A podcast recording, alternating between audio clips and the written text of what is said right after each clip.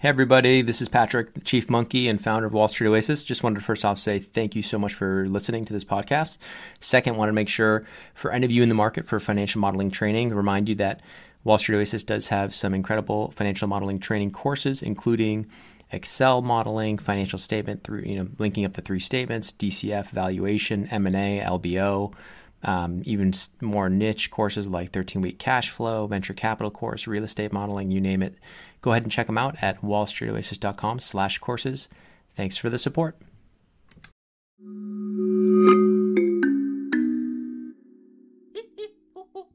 Hello and welcome. I'm Patrick Curtis, your host and chief monkey, and this is the Wall Street Oasis podcast. Join me as I talk to some of the community's most successful and inspirational members to gain valuable insight into different career paths and life in general. Let's get to it. In this episode, Arjun shares his path from a top undergraduate university to a quant role that also gave him exposure to some fundamental investing. We learn about his short stint in venture investing and why he jumped back into a quant role at a bulge bracket investment bank, as well as the programs and skills needed to land these competitive roles. Enjoy.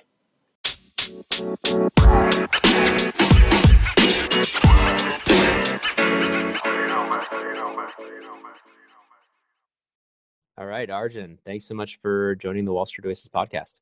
Yeah, my pleasure. So it'd be awesome if you could just give the listeners a short summary of your bio.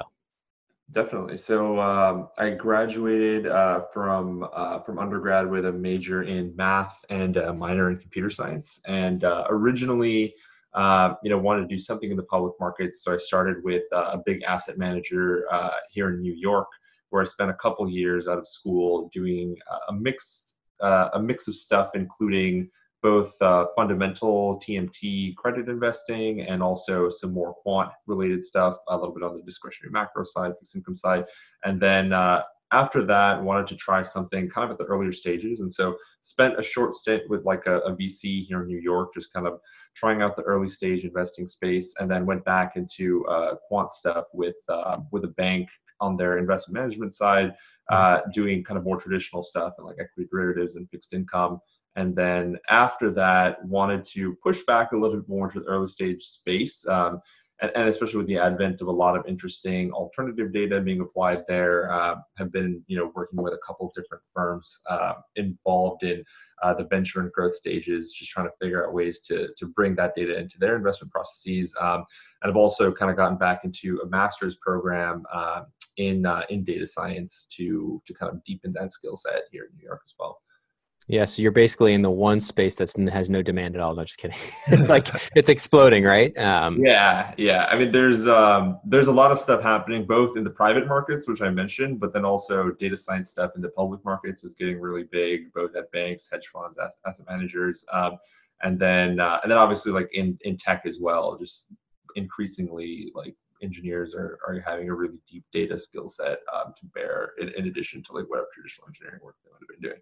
So let's let's go all the way back to undergrad just to the start of your story. You went to a top school majored in math why would you torture yourself? I mean i it's funny because i had a physics teacher he's like you should major in physics. I'm like i'm not smart enough. I'm not gonna major in physics just because i did well in the, like the entry level course.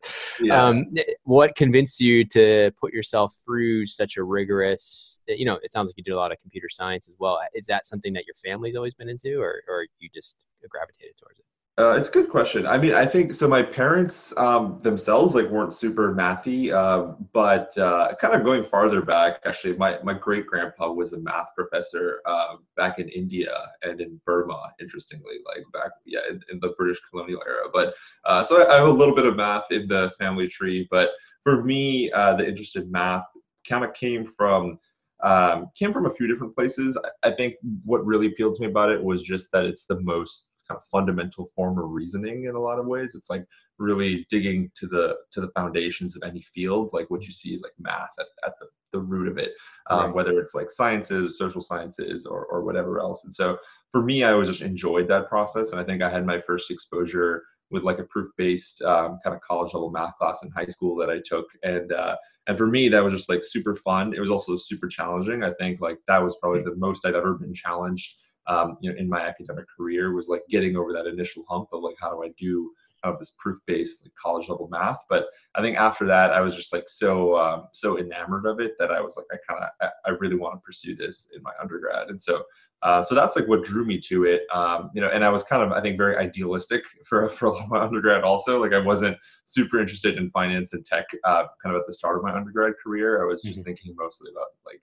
uh, you know, what, what, what, do I want to do academically and, what do I really enjoy uh, in that in that sense. So was it a specific uh, field in mathematics that you specialize in? I assume you had like a senior thesis of some sort or no? Is that? Um, yeah, I did have a senior thesis. Um, I, I, was kind of without, without, getting too geeky and going over my head. What was it? What was it? Uh, it was so my senior thesis was in fluid dynamics. Um, so we were trying to solve um, some like famous fluid dynamics problems with like friction and stuff like that. But uh, but I mean, I didn't make very much progress. I'll say that, uh, which which is okay for undergrads for the most part, uh, moral learning experience. But I, I, was kind of a generalist, um, mm-hmm. regardless. Like I, I did a lot a lot of CS stuff, like I mentioned, um, and like some probability stuff, uh, which gets away from like more traditional like pure math and. Yeah. Uh, uh, but you know, at the end of the day, like I tried to take a lot of the core like analysis, algebra stuff that comes cool. from as well. Yeah.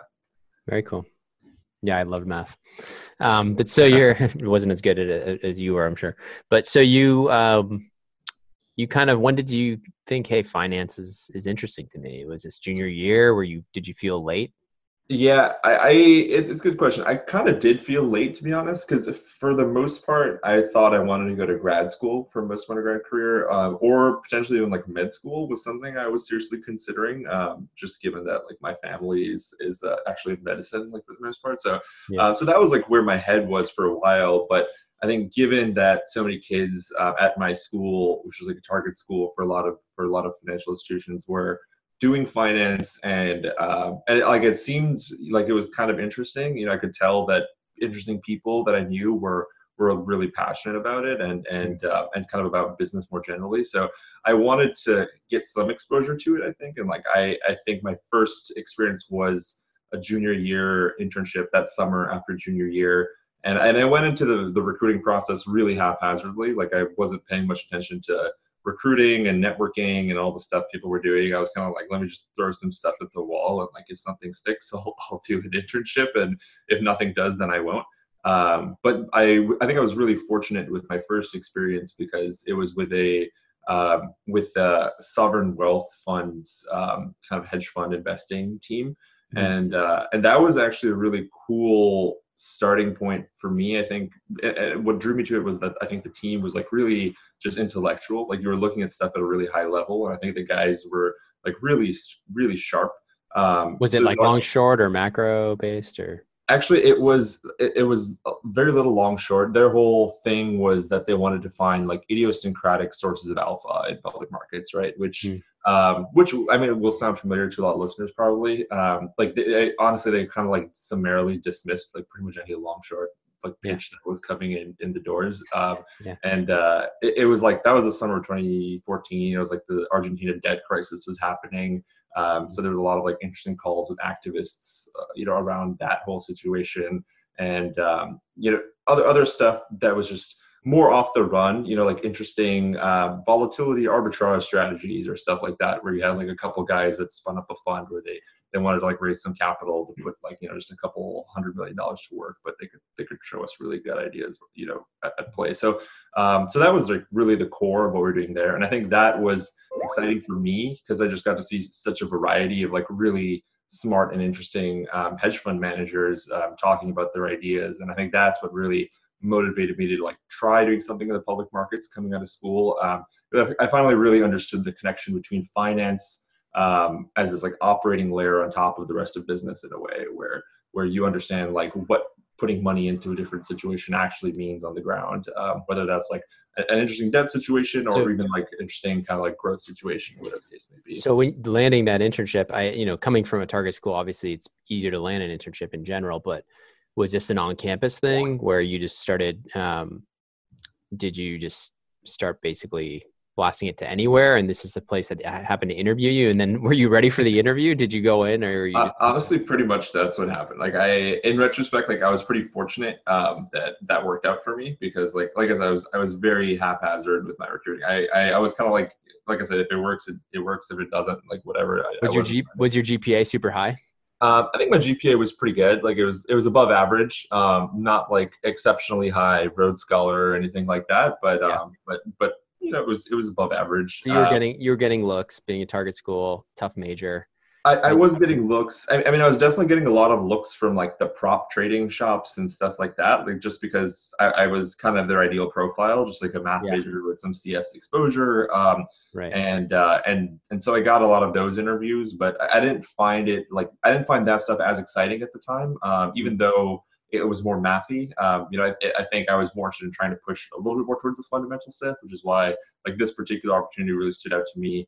Um, and uh, in terms of in terms of um, the actual like process with that firm, then I think one of the reasons why it worked out well for me um, was that they're they were just very open minded with respect to what kind of person they wanted. Like they wanted a kind of person who was like very much like a, a first principles thinker, uh, to use like that that catchphrase. Someone who would um, you know really pause and like try to figure out where you want to be in the market at a given time and, and not just kind of follow trends. And I think that's what stood out to me about about uh, sorry sorry out to them about my candidacy was that I kind of came in with like a very open mind and uh, was like very intellectually forward and honest in like all my exchanges with them. So uh, pretty much any conversation they would have with me about like my motivations or interests or whatever, I was like very candid throughout the process. Yeah.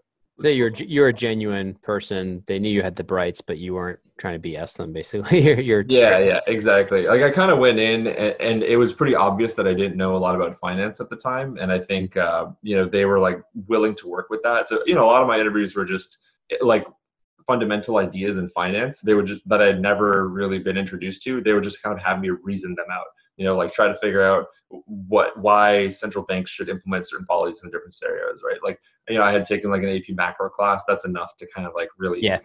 parse that out and then like play around with different ideas about how different instruments should be affected in markets um, in different scenarios and stuff like that. That's that's what a lot of the interview process looked like for me.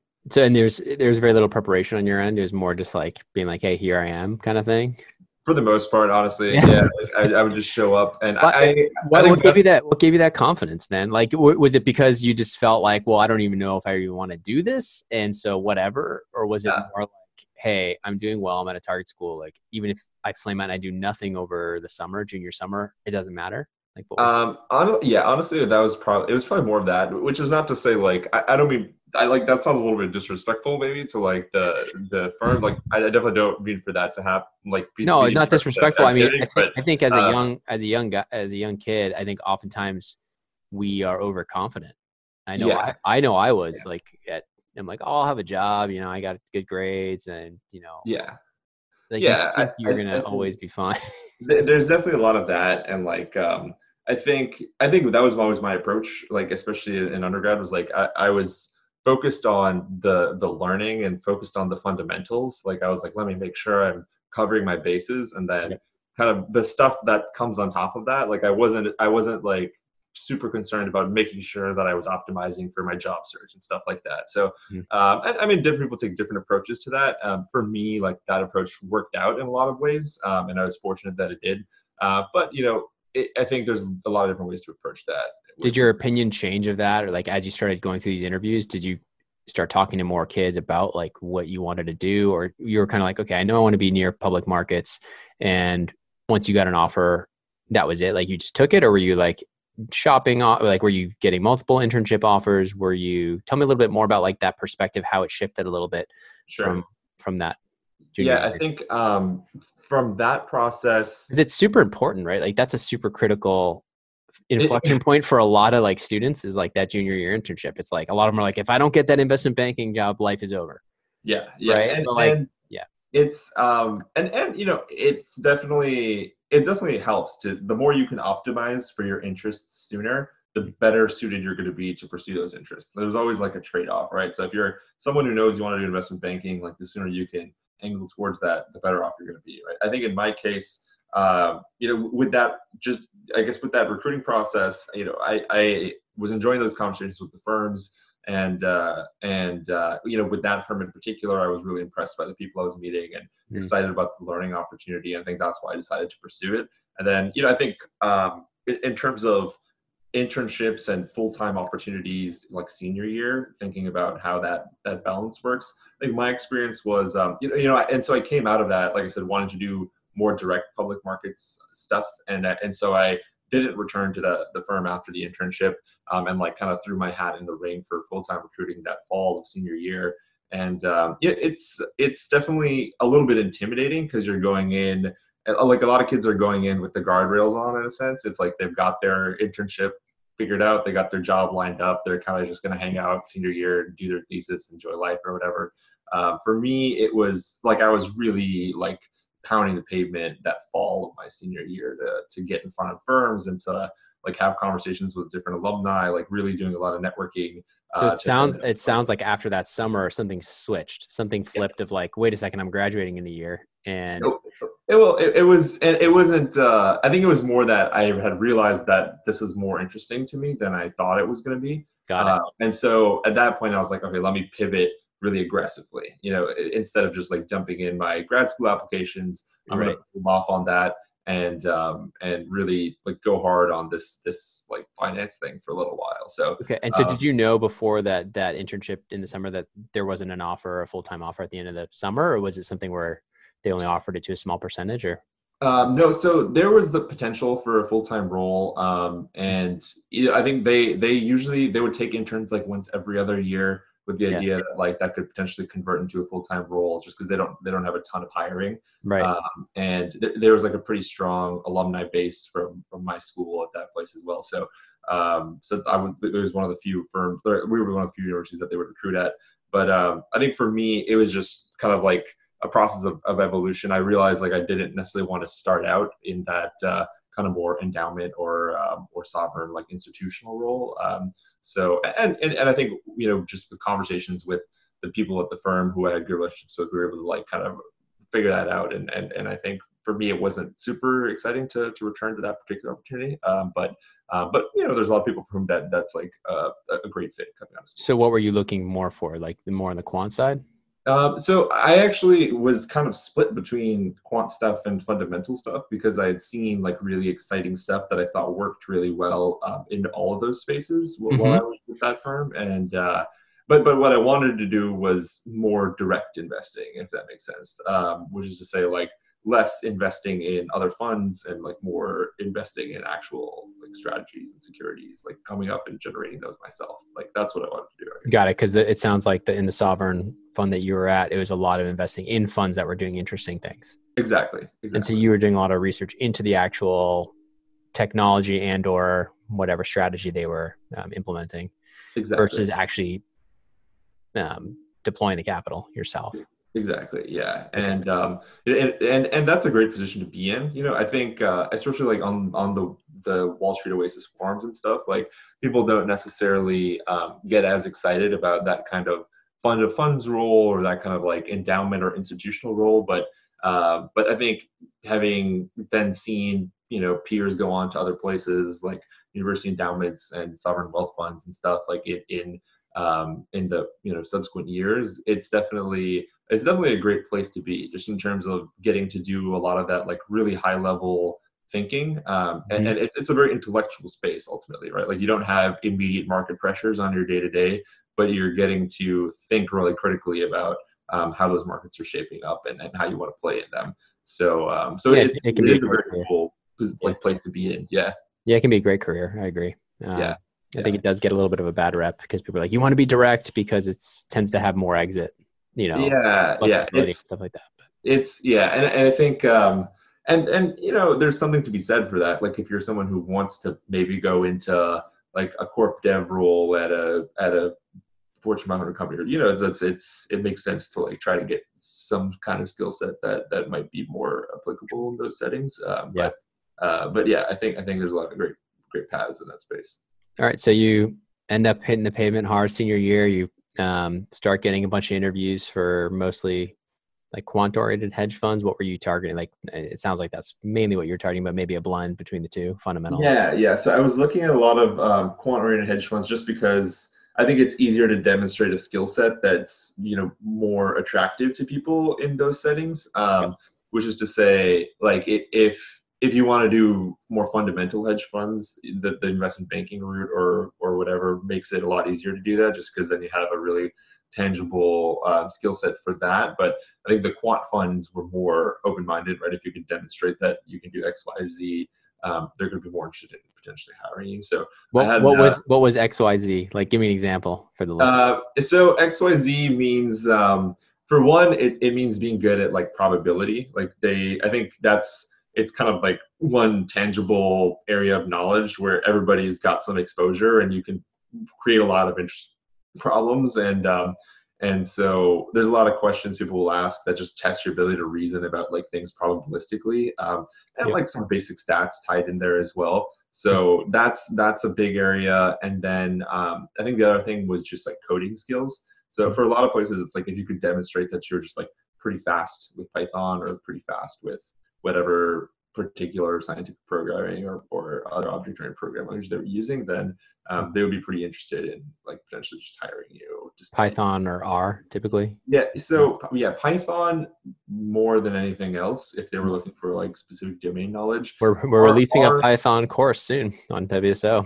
That, there great. you go. Um, yeah. I mean, I mean, I think yeah, pretty soon it's going to be like the new standard. I think like if you can't do basic data analysis in Python, you're probably going to be uh, going to be scrapped for most jobs. But yeah. uh, but we're getting there, I guess. Yeah. And so R R also I think uh, was there, but just less so. I think just because um, R, R has always been popular with statisticians, but um, but just because it's it doesn't uh, translate as well into actually like writing code and like systems. Um, you know, so you do when, when you said that totally makes sense. So when you said in terms of the the probability st- stuff, when you're saying like have a you know work your way around that, are there specific programs with that as well that you need to be familiar with? So the coding Python, maybe a little bit R, but mostly Python. Um, what about the probability stuff? Is there stuff? Is there like a program that you need to be good with, or is it more like are they testing your your quick math probability? Yeah, I would say um, some of it is like quick math, but more of it is can you um, can you do a lot of the stuff that would be in like a basic like undergraduate level probability course. Like so, factorial like, stuff. yeah, yeah, yeah. Like it's, it's going to be a lot of like combinatorial kind of arguments about like how many balls are going to come out of how many hats or whatever, and like um and a lot of like conditional probability tricks and like expected values and like just a lot of those things that you would see in like a undergraduate level probability course you'll want to really have like mastered that. If, if yeah, if you want to get a top 99th percentile on the GMAT, you, that's the top end. You need to be getting those right. Yeah, well, that, I remember I, studying. I don't that. know too much about the GMAT. I don't want to say that. I mean, you, no, you, you do. I, I know. I know that. I remember those are. If you're getting a lot of combinatorial and uh, probability questions on the GMAT, it's a, it's a machine-based exam. You know you're doing really uh-huh. well. okay. Okay. Because it gets harder. Interesting. Interesting. Okay. yeah. I guess yeah, that's a new thing, right? Like the whole dynamic test. I think the yeah. GRE is like that now also. Yeah, yeah. So okay, sorry, sorry to interrupt that. Um, so it makes sense. Okay, so you're you basically they want to see can you do that, but that basic level probability. Yeah. Do you have the coding skills? And then what was the last? I, interrupted you. What was the last thing? Or um, honestly, no. I mean, that's like mostly what it is. I mean, different firms will throw in different stuff or like have different ideas about what they want. And cool. Uh, and I, I, mean, the whole space of like just quant recruiting can be so um, so much more varied uh, than a lot of other more traditional finance roles that uh, that it can be tough. But I mean, there's actually there's a lot of great content on the site, like people answering questions about how to prepare those kinds of reads and stuff. Can you educate me a little bit on the the kind of the, the trends of high frequency trading versus like okay so what you know the race to the bottom type of fu- uh, firms where they're just going for complete you know speed over um, over uh, something that a fund that uses quants um, sure, still uses sure. quants can you tell me like a little bit like what does it look like like percentage wise in terms of capital being put to work versus you know yeah yeah so i guess um, you know i'm not an expert on the high frequency space let me say because i yep. haven't actually worked in like high frequency trading but mm-hmm. uh, but i mean i can try to give like a little bit of a sense on that because uh, i mean high frequency trading is definitely like very popular for a lot of undergrads and it's like definitely very lucrative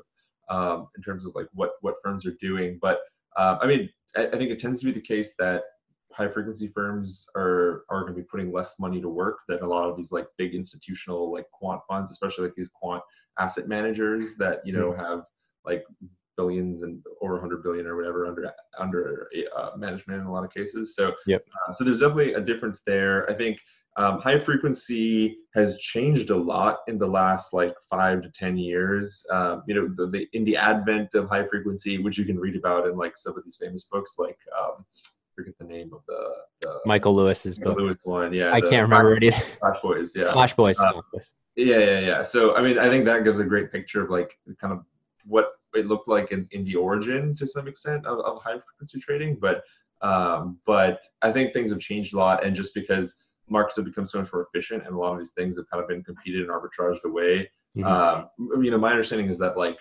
profits have like actually really shrunk in high frequency by like you know a factor of several times over. Uh, yeah. But with that being said, like I'm sure the firms that are doing well are still doing exceptionally well, and uh, and maybe you know maybe that like maybe that shrinkage doesn't even apply to them. You know, who knows? Like they they, they tend to be pretty secretive, I guess. It's such a black, yeah, it's such a black box. Like you don't, nobody knows. Yeah, yeah. And like who are who are who, who are these firms? You know, I guess Renaissance and probably does some of it and like yeah, Renaissance. I guess like the other big names in high frequency are like you know HRT and like Tower Research, Jane Street, a lot of these guys. And, yeah, yeah, and then there's like a lot of Chicago-based ones that are doing pretty well. I think like Citadel Securities still does pretty well. Like there's there's a bunch of new ones out there that I'm cool. like not super familiar with. Yeah, um, but um, but yeah, and, and I think that contrasts with a lot of the more um, kind of like medium to long-term hedge fund strategies that um, even when you look at like the two sigmas of the world, like they're uh, you know they they tried to get into some more high frequency like prop trading stuff by like spinning up two sigma securities or something. It had some like unique name um, mm-hmm. that's like independent of their traditional like hedge fund operation. But uh, but you know it's, it's tough to actually break into that right? To like to, to bootstrap that and get off the ground is, is a bit of a challenge. So uh, not anyone can just do it. And so um, so yeah so like a lot of huge these, huge capital investment right for the for sure and stuff for yeah. sure yeah i mean it's very intensive like engineering wise um, to like you know hire that expertise and then bring people on and then actually build the systems that are going to compete while actually then trying to like layer in some actual alpha on top of that yeah. um, it's it's uh, it's pretty challenging it's it's not a trivial undertaking even for a firm that's as like good as two sigma is in terms of its like technical depth and expertise and stuff and there aren't even that many seats right? They're really looking for those like top top experts. Yeah yeah i think that's largely true um but uh but i mean again like i i, I don't want to pitch myself as an expert on it. no it's fine it's fine. Yeah yeah but it i think it is true that uh i mean these firms tend to be pretty small and you know it's one thing even when you talk about the firm as a whole right? But then you look at the firm and within the firm there's going to be like one desk that's like really killing it on um you know like orange juice futures or whatever it is, right? And and uh, and that's the the team that's bringing in all the money, but um, but uh, it's like these other teams are just kind of like there to try and fill the gaps and figure out how do we make money in this other market or that market, and so. Uh, but I mean, there's exciting opportunities for sure. There's exciting opportunities in the space, and a lot of people are doing very well. Cool. So let's go back to your um, your story. So you're at this uh, at this large asset manager basically right out of school you, you ended up getting a job. Was it something where it was similar to kind of the the internship recruiting process where you knew like this is these are these people are interesting? Or was it more like oh man it's winter i'm graduating in a few months like i'm just going to take this offer um, no yeah i mean I, I, was definitely excited about the opportunity i think. Uh, it was pretty unique in that uh, like it gave me the chance to work both on the fundamental side and on the quant side. And i think that's like what really excited me about the opportunity. Um, and so, like I said, like I, it was, it, I was able to go in and like start with some discretionary macro quant stuff, and then um, and then also able to like switch um, over to um, do like the fundamental high yield stuff that I like thought was pretty interesting, and and like mm. just try my hands at a lot of different areas. And meanwhile also like try to be involved with early like blockchain efforts that the firm was trying to get their hands into and like early data science stuff that they're trying to um, put into practice so um, so i think for me that was like a great opportunity just because like they had um, a little bit of everything that i really wanted to get my hands wet with starting out how much Bitcoin do you own? No, just kidding. Hopefully a lot. yeah, apparently, apparently, I have to tell the government that now. Apparently, that's like the, the new tax thing this year. You have, you have too much. Yeah. Holdings. Um, I you know I have enough. I have enough. You know, I'll I'll keep, I'll keep what I got. So. yeah, same here. Um, yeah. Probably a lot less than you. I'm sure you were buying it up earlier. Uh, um, I, I, mean, the cool thing actually was that I was getting into it just around with like the time that Ethereum was being um, launched, like kind of that late uh, 2015, early 2016 range, right there. Early enough, yeah. Before yeah. it exploded, yeah. That's cool. You think it's gonna? You think we're heading back up into a bull market now? Uh, for crypto, you mean? Yeah, yeah, um, crypto in general. Yeah, you know, I so I, I follow the space less closely than I used to, also, but I do think, um, I mean, I do think that like there's going to be persistent value in like Bitcoin and Ether for quite a while, probably. Um, mm-hmm. But uh, I mean, whether we're going to see like a quote bull market for crypto as a whole, I think that's that's less clear. Uh, I, I don't think we're going to see all these tokens popping up and and getting a lot of value the way we did in you know the, that big run in early 2018 or whatever. Late, um, yeah, late 2017. Late 2017, yeah. I think that yeah. that's probably I think not happening anytime soon for sure. Yeah, that's fine. So so you got to kind of taste a little bit of fundamental, a little bit of quant. Um, you were there for a few years, and then you kind of moved on. Tell me why you moved on. What was the thought process of like as you're coming up, thinking of like, hey, I think I want to try something new. Tell me a little bit about yeah. that whole process. Yeah, so I think um, for me it was it was that I'd, I'd had an interest in uh, just the early stage space for a little while at that time also. So, mm-hmm. uh, like I said, I think the finance exposure I got, you know, in that first internship really opened my eyes to just like what that world kind of looks like and just how finance and, and uh, business more broadly are like shaped up together. But then, um, but then I kind of like paid a little bit more attention to all right, so this new technology that I'm seeing, like how does that exist? What type of firms does it exist in? Where do those firms get their money, and like how do they fit into this like larger financial picture that I'm kind of learning more and more about bit by bit. Um, and uh, and I think I was excited about it because thinking about those problems at the early stages is like very fun. I think uh, thinking about like just new technologies, how they're going to impact um, you know business and society more broadly, um, and how firms are kind of deploying those in unique ways. I think that was all very fun for me, and so um, so I was kind of like drawn to venture stuff, um, just early stage investing, and um, was trying to learn everything about that that I could at the time, and uh, was starting to get involved a little bit in New York's like venture scene, just like talking to alumni who are involved with it, and uh, understanding how how companies get formed. And I think you know I also saw potentially working with or or starting a company at early stages as like a very exciting um, potential thing that I wanted to, to explore a little bit more seriously, just because you can kind of um, really, um, I think, like really get a chance to to contribute some unique value in those kinds of contexts. And I think the other thing to think about is like what I've always enjoyed about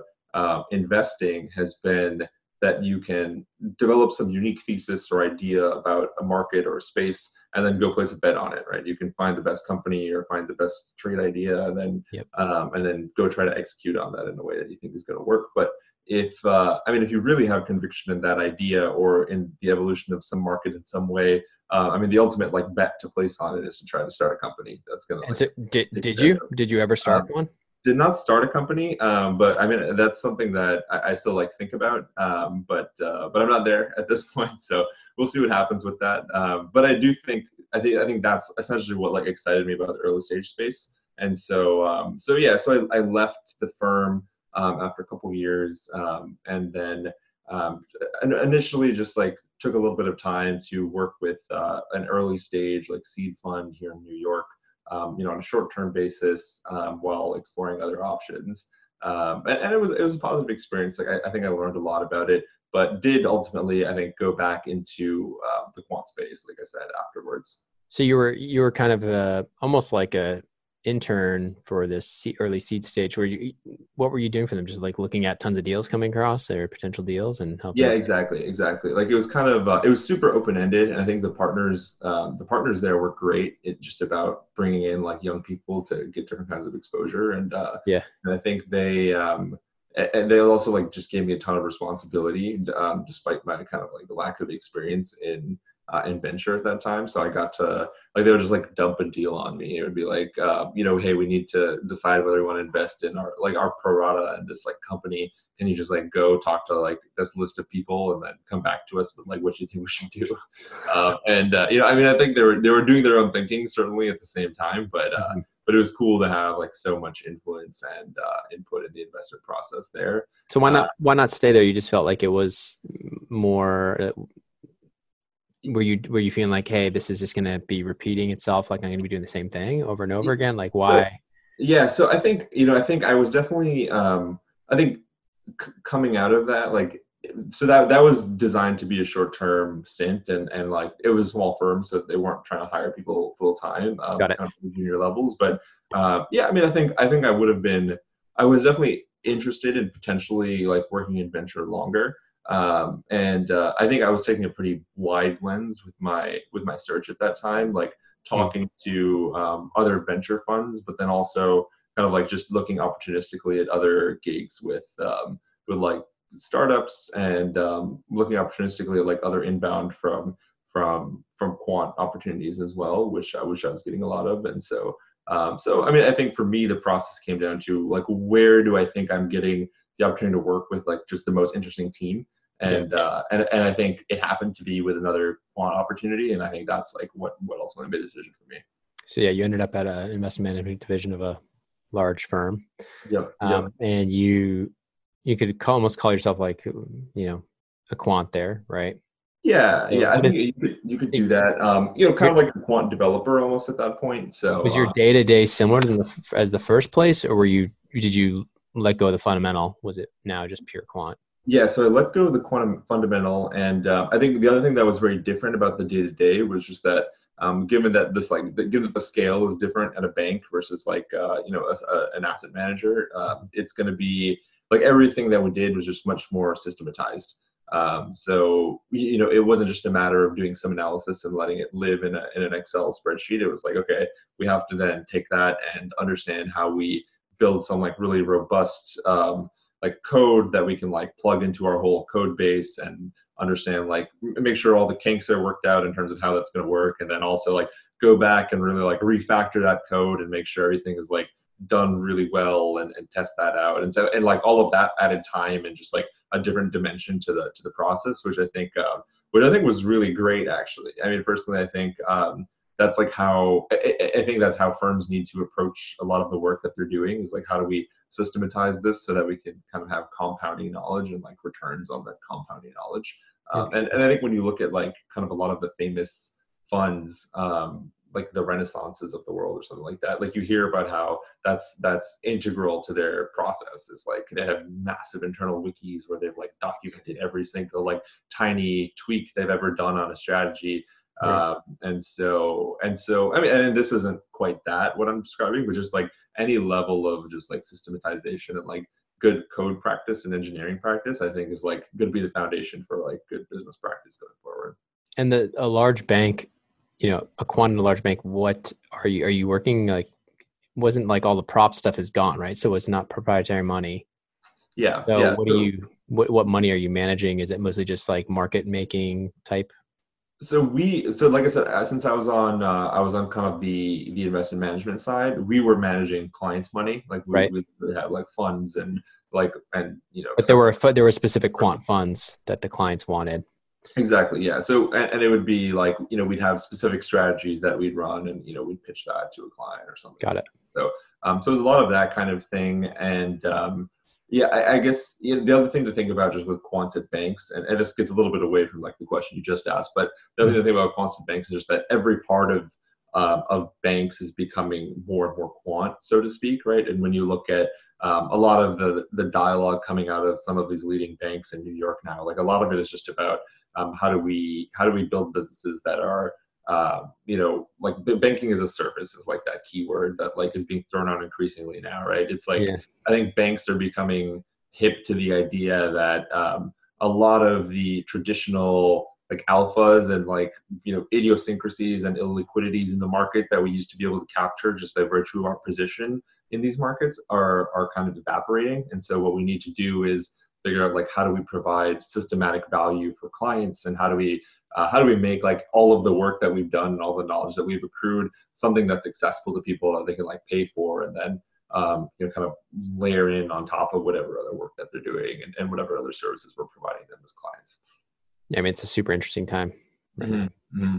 I think it's it's like what what's it going to look like in 10 years, 15 years, 20 years? It's going to be very different. I feel like. Yeah, for sure, for sure. Um, even five years, honestly. Like if you just yeah. look at what these places are doing now and just like what new businesses are being spun up um, and and uh, and whatnot, it's, it's pretty it's pretty incredible. Just like the pace of change as like banks try to keep up with fintech and stuff like that. I know it's nuts probably yeah. pretty acquisitive too. I mean, a lot of them are just ta- a lot of them are just buying up.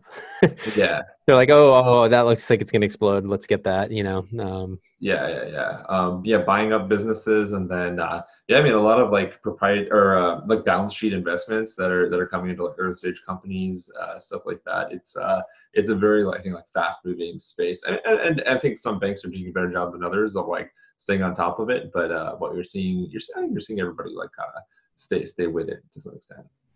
Cool. So you kind of after after a stint there, a little over a year, you kind of spun out on your own. It sounds like.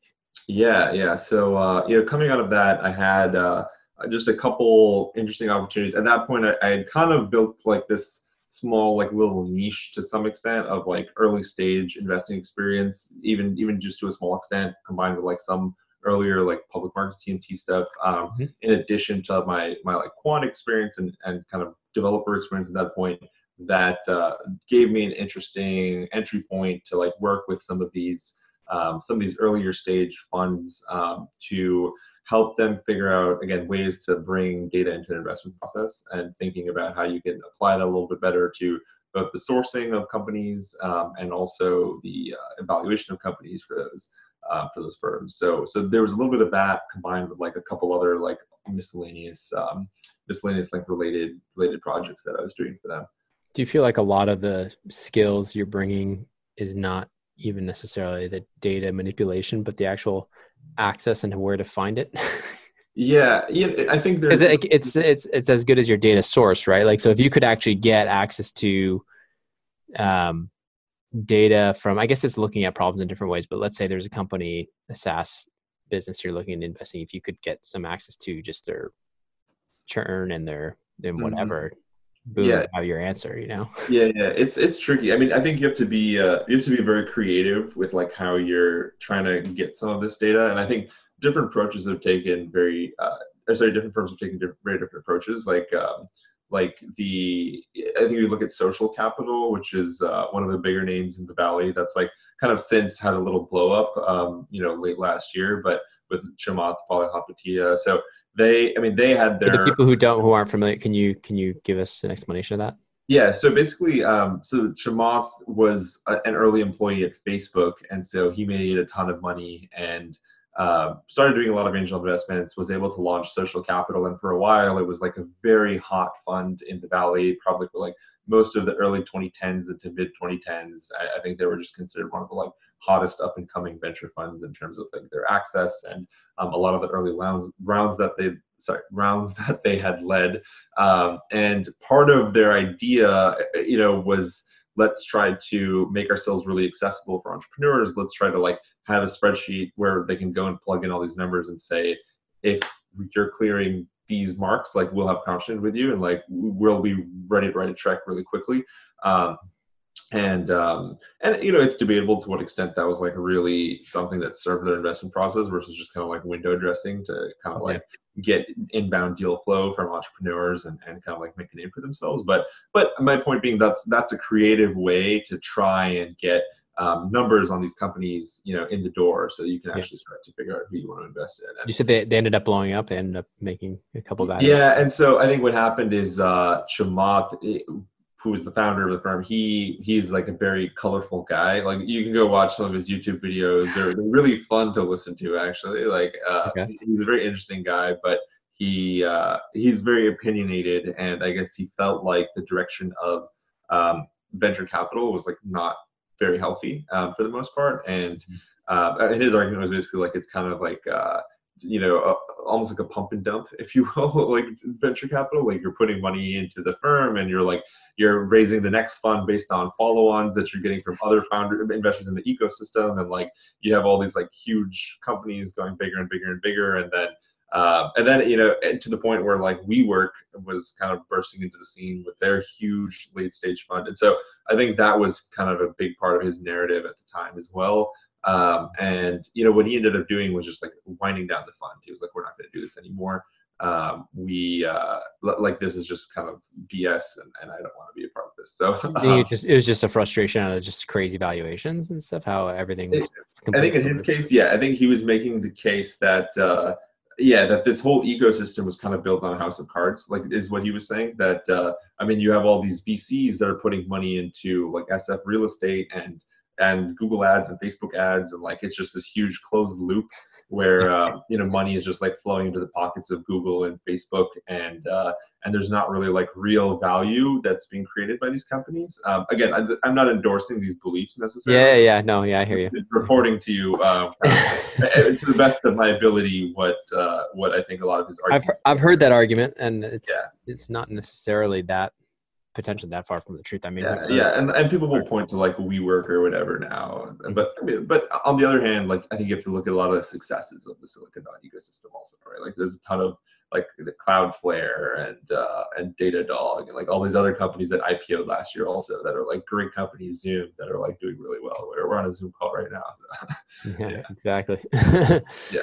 Um, great. So then now, I guess what's next for you? What's the what's the plan?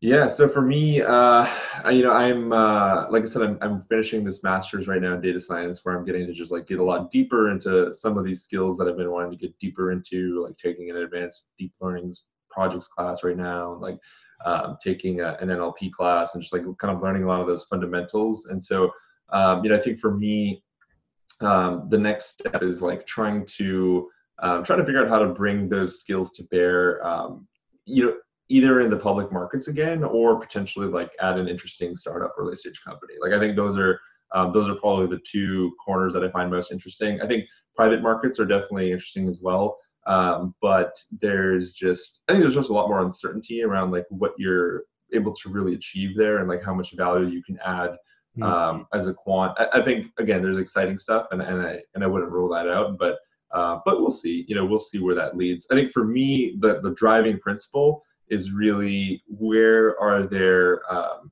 like risk premia that there's new data that I can figure out a way to apply to capture that risk premia, right? Where where where is that frontier moving as data becomes more and more uh, available and as um, these problems become more and more readily solvable. So um, so that's like continuously moving out, right? Like equities is gone, you know, fixed income is still potentially there, um, yeah, yeah. and um, and you know private markets are kind of an interesting place but then also you look at just what tech companies are doing. Like i think i think Opendoor is a great example of like the type of idea that i'm, I'm talking about where um, where you know there was never traditionally a market for um, for homes right? You couldn't just like go and buy single family homes and like flip them um, really easily. But like Opendoor is essentially trying to be like a market maker for that in some sense right? Like there's a, there's a huge operational component but uh, but at its core, that's kind of the idea. And so, uh, and now there's a ton of firms that have piggybacked on that, and you can argue about whether they're really going to be able to like be a viable business and, and like capture enough margin to make that work. But uh, but I think if you can have some sort of like unique, um, you know, data moat um, to to kind of like fuel a really like strong position there, and like you see other interesting companies, like I could go on, but um, but other interesting companies that are finding new ways to do that, and I think uh, I think that's like a very exciting opportunity right now. So potentially going to work for one of them, maybe. Yeah, potentially going to work for one of them, um, or finding a way to try and like spin up something to to try and you know take advantage of some of that stuff. Very cool. Yeah, it's fun. Any uh, any advice you'd give to your younger self, kind of looking back now where you're at now? Oh, that's a good question. Um, I mean, it's tough. It's tough because hindsight is twenty twenty. You know, you always think, uh, why did you do that? I mean, yeah, if I, if I just done that differently or that or something else differently. But uh, I mean, you never know how things are going to play out necessarily. But with that said, like um, probably the I would say try to try to have stronger mentors you know sooner. I think that's probably one thing that um, that i that i try to work on. Like i always feel like you know i can figure stuff out and i'm really excited to get going and like dive into something on my own. There's a lot of great resources today that, that like help you do that. But uh, but i think um, talking to people that have like just been there and seen more things than you um, just opens your eyes way faster right? And i think a lot of the things that I learned, I probably could have learned faster and uh, and probably benefited from just like having people uh, that I that I was talking to about those at, at earlier stages. Yeah, you could skip a lot of the pain of like, yeah, yeah, yeah. or at least accelerate accelerate the the learning curve, or you know, flatten the learning curve. Yeah, yeah, and so I guess yeah. By the time uh, by the time you're old enough to realize you should listen to older people, it's like. Hey, I got the gray beard, man. You got to listen to me now, right? yeah, yeah, exactly, exactly. here for your wisdom. well, Arjun, thanks so much for taking the time. I really appreciate it. Yeah, definitely. Uh, thanks for having me on. And thanks to you, my listeners at Wall Street Oasis. If you have any suggestions whatsoever, please don't hesitate to send them my way, patrick at wallstreetoasis.com. Until next time.